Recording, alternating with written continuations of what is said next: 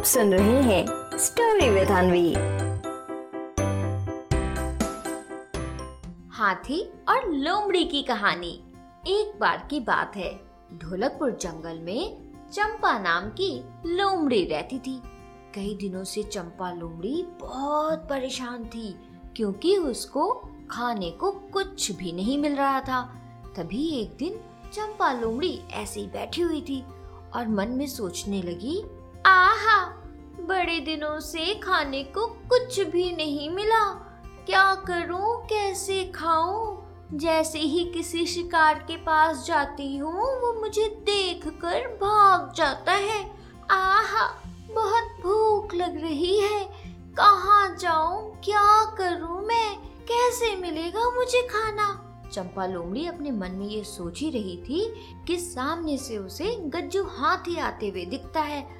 और गज्जू हाथी को देखकर चंपा लोमड़ी तुरंत अपने दिमाग में गज्जू हाथी का शिकार करने के बारे में सोचती है और फिर झट से गज्जू हाथी के पास पहुँच जाती है और बोलती है, आहा, अरे कैसे हो गज्जू दादा? क्या हाल है? बड़ी मस्ती में झूमते हुए चले आ रहे हो। क्या बात है? इतने खुश क्यों हो? चंपा लोमड़ी की बात सुनकर गज्जू हाथी उससे कहता है हाँ हाँ चंपा, ऐसी कोई खुशी की बात तो नहीं। और तुम बताओ, कैसी हो? बड़ी दुबली नज़र आ रही हो, चंपा। कुछ खाया वाया करो। क्या हुआ? आजकल शिकार करना छोड़ दिया है क्या तुमने? गज्जू हाथी की बात सुनकर चंपा लोमड़ी तुरंत कहती है, अरे नहीं, गज्जू दादा, आपको तो पता ही है, हमारे जंगल के राजा शेर रस्तम के बारे में उनकी वजह से तो आजकल शिकार करना बड़ा मुश्किल हो गया है।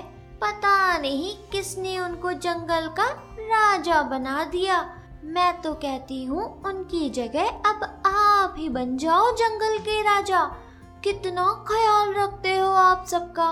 और एक हमारे जंगल के राजा रस्तम शेर है। हाँ उन्हें तो अपने अलावा और किसी की भी चिंता नहीं है। भाई मैंने तो आज से ही आपको जंगल का राजा चुन लिया है। चंपा लोमड़ी की बात सुनकर गज्जू हाथी बहुत खुश हो जाता है और कहता है, क्या क्या चंपा, सच में मैं जंगल का राजा बन सकता हूँ क्या?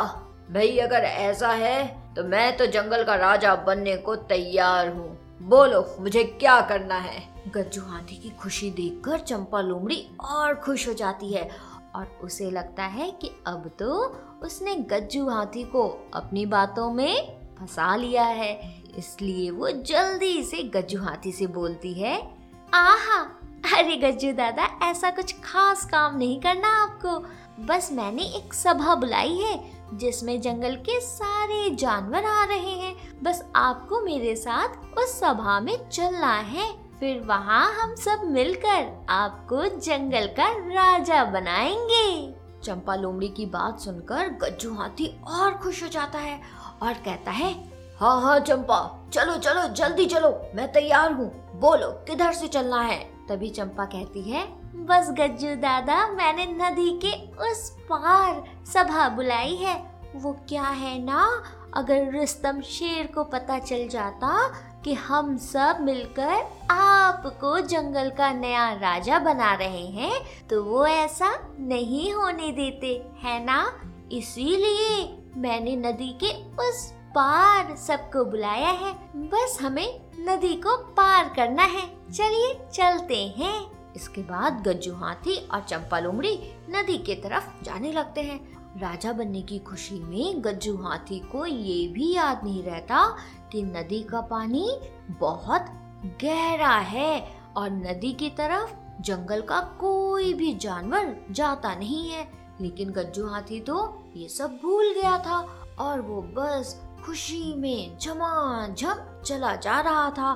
तभी नदी को देखकर चंपा लोमड़ी अपनी चाल धीरे कर लेती है और गज्जू हाथी को खुशी में कुछ भी नज़र नहीं आता और वो सीधे नदी में गिर जाता है। अब क्योंकि नदी का पानी तो बहुत गहरा होता है तो गज्जू हाथी उसमें डूबने लगता है और डूबते डूबते गज्जू हाथी चंपा लोमड़ी को कहता है, अरे चंपा, मैं तो भूल ही गया था, इस नदी की तरफ़ तो कोई नहीं आता, इसका पानी तो बहुत गहरा है। अरे चंपा, मैं डूब रहा हूँ, बचाओ मुझे, बचाओ।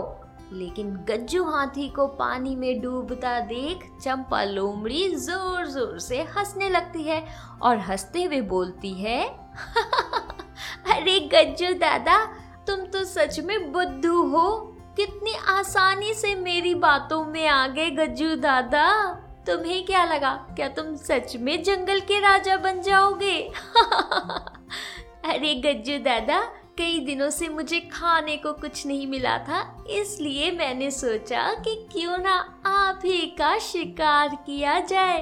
आहा, इतना बड़ा शिकार, वाह वाह, अब तो मेरी कई दिनों की छट्टी हो गई। चंपा लोमड़ी की ये बात सुनकर गज्जू हाथी को बहुत गुस्सा आता है। लेकिन अब तो वो बेचारा कुछ कर नहीं सकता, क्योंकि वो नदी के पानी में डूब रहा था। पानी में डूबते डूबते ही गज्जू हाथी दिमाग लगाता है और तुरंत चंपा लोमड़ी से कहता है, अरे चंपा, वो देखो, तुम्हारे पीछे रुस्तम शेर आ रहा है। भागो जल्दी यहाँ से। गज्जू हाथी की ये बात सुनकर चंपा लोमड़ी अचानक से घबरा जाती है। वो जल्दी से इधर उधर देखती है और फिर खुद को बचाने के लिए सीधे नदी में गिर जाती है। और नदी में गिरते ही वो ज़ोर ज़ोर से चिल्लाने लगती है।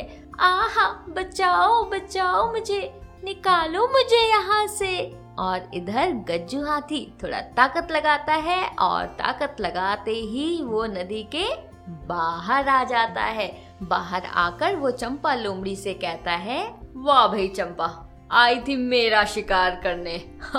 अब तुम वहीं रहो, मैं तो चला यहाँ से। और फिर इस तरह से गज्जू हाथी चंपा लोमड़ी से कहता है और फिर वहाँ से झट से भागता है। तो बच्चों, इस कहानी से हमें क्या सीख मिलती है? इस कहानी से हमें ये सीख मिलती है कि हमें कभी भी किसी के साथ बुरा नहीं करना चाहिए। अगर हम किसी के साथ कुछ भी बुरा करते हैं तो बदले में हमारे साथ भी बुरा हो सकता है। समझे? आप सुन रहे थे स्टोरी विद अनवी अनवी के साथ।